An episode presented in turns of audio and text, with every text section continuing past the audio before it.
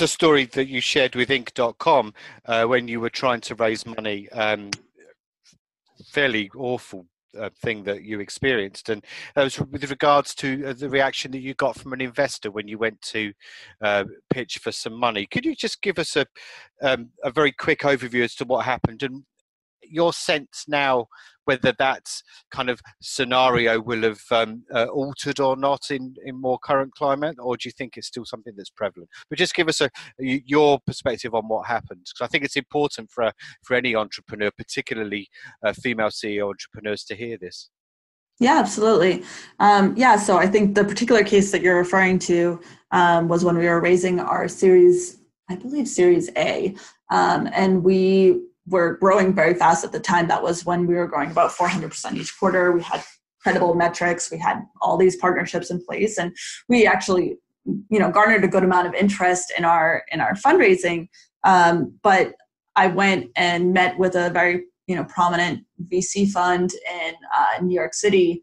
Um, and I had met with several partners already, and, and this was a step where I was meeting with one of the founding um, general partners of the fund. So this is basically the person that says yes or no. Um, you know, and I came in there and I, you know, knew my shit. I'd been kind of pitching for a, a month or so, maybe two months at the time. Um, and um, as a CEO of the company, you know, I have a male co-founder, but as a CEO, I do the the pitching to investors.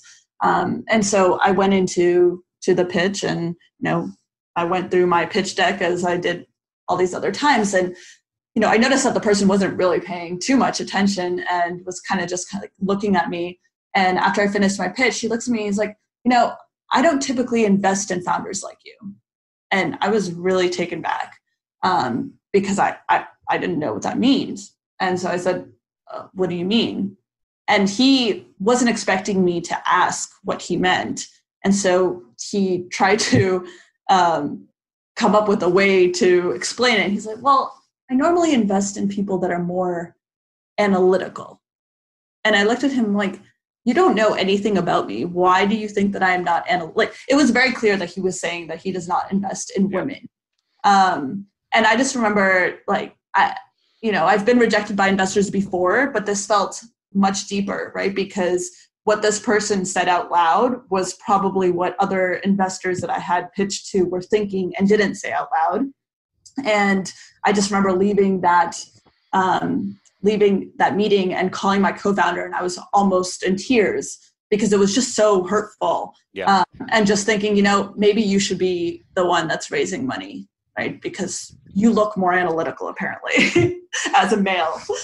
And so um, yeah, so that was definitely a point of time for me where I thought, you know what, I want to get to a place where, you know, we we have a business that if we don't need to raise money, we don't we don't have to, right? Yeah. And so with our Series A, our focus was on building that business into profitability, um, but it was also on proving that investor wrong, right? And yeah, yeah.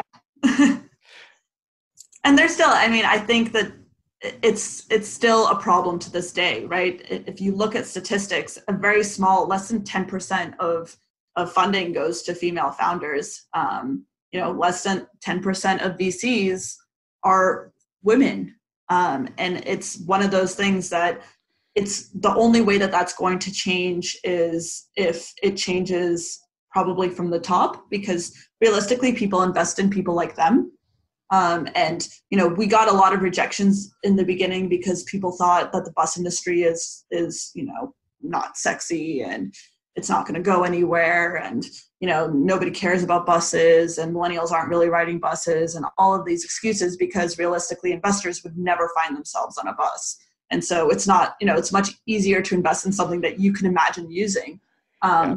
but you know when when the problem is not that you can relate to the product it's that you can't as a man relate to the person on the other side that is pitching to you. It, that is something i can't change right? I can have a product in a you know 100 billion trillion dollar industry that you know has excellent barriers of entry and is growing ridiculously fast but i'm not you know i can't change being a woman when i go to pitch an investor i can send my co-founder in but i just i, I refuse to be i refuse to perpetuate the issue And honestly, I would rather not have investors that don't invest in women, right? I would rather not have those people on my team. And so I was very fortunate to find very supportive investors, very supportive, you know, our board members. Um, but I think that this is still very much a problem in this industry, and I hope that it changes over time. But the only way it's going to change is if you have more female VCs at the partner level that can make decisions um, that you know I don't think anybody should invest in a company because it's led by a woman. I think you should invest in a company because it's a great company. Um, but at the end of the day, the problem will will continue to happen when there isn't enough representation of you know that sex in in the industry. Yeah.